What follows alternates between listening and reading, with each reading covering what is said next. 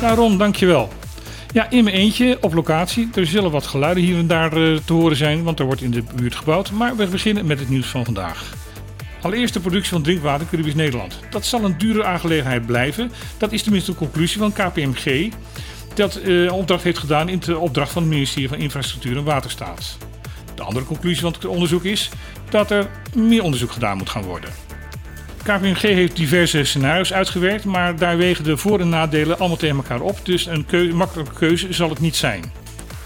Uiteindelijk uh, is de bedoeling dat de huidige vorm van subsidie wordt afgebouwd. En dat er op een andere manier wordt gezorgd dat de drinkwatervoorziening op de eilanden wel betaalbaar blijft. De minister heeft gezegd dat het bestuurlijk en juridisch robuust en uitvoerbaar moet zijn. Ze heeft toegezegd dat in de loop van 2022 uitgewerkte voorstellen naar de Kamer gestuurd zullen gaan worden. Dan een ander onderwerp waar dezezelfde minister Barbara Visser ook mee te maken heeft, is het afvalwater. Ook daar is een subsidie om de rioolwaterzuiveringsinstallatie betaalbaar te houden voor de bevolking hier. Maar ook daar moet een andere oplossing voor komen. Er is een motie van de Kamerleden De Groot en Diertens van allebei de D66, waar de regering wordt aangespoord om de eilanden te ondersteunen bij het vergroten van de effectiviteit van de afvalwaterbeheer om zo het koraal te kunnen beschermen. Hoe dat moet, weet men nog niet. Er wordt nu een onderzoek ingesteld naar een visie. Ook hierin heeft de minister de Kamer toegezegd in 2022 met antwoorden te komen. Dan gaan we even nog door met afvalwater, maar dan wat positiever. In Harbour Village Marina zijn er twee nieuwe pompinstallaties geplaatst om septic tanks van boten te kunnen legen. Tot nu toe werden dat afvalwater in zee gedumpt, met alle gevolgen voor het koraal van dien. Frank González van Harbour Village is blij met deze nieuwe stap en denkt dat op deze manier een grote bijdrage wordt geleverd aan het behoud van het koraal.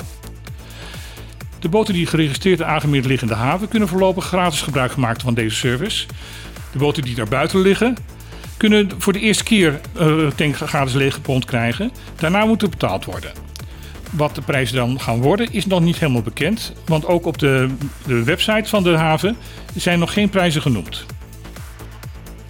Dan gaan we naar uh, de internationale georganiseerde criminaliteit. Vorig jaar kwamen er een paar rapporten uit waarin gezegd werd dat de internationale criminaliteit binnen het Koninkrijk dermate vorm aan het aannemen was dat een integrale aanpak daarvoor noodzakelijk was. Daarna bleef het een tijdje stil en had, was de indruk van dat men eigenlijk niet dat zo noodzakelijk vond.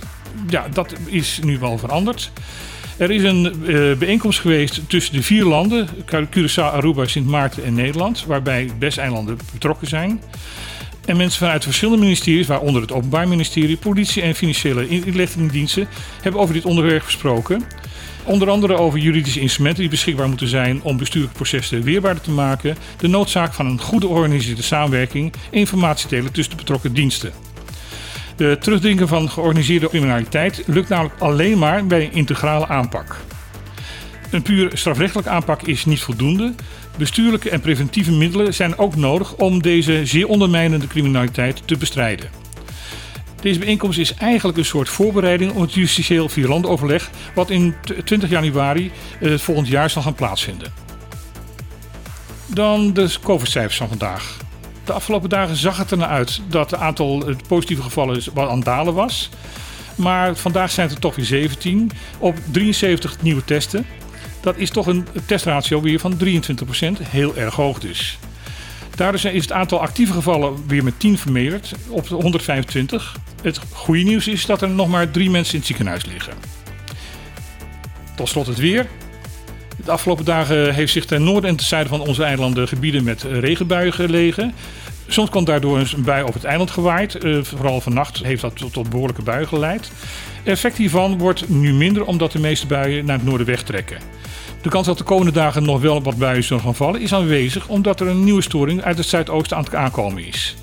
De temperatuur zal zo gebruikelijk in de middag rond 31 graden liggen. Zodra het donker wordt gaat het afzakken naar 26 graden. De wind blijft ook de komende dagen matig. Dat was het voor vandaag. Tot morgen.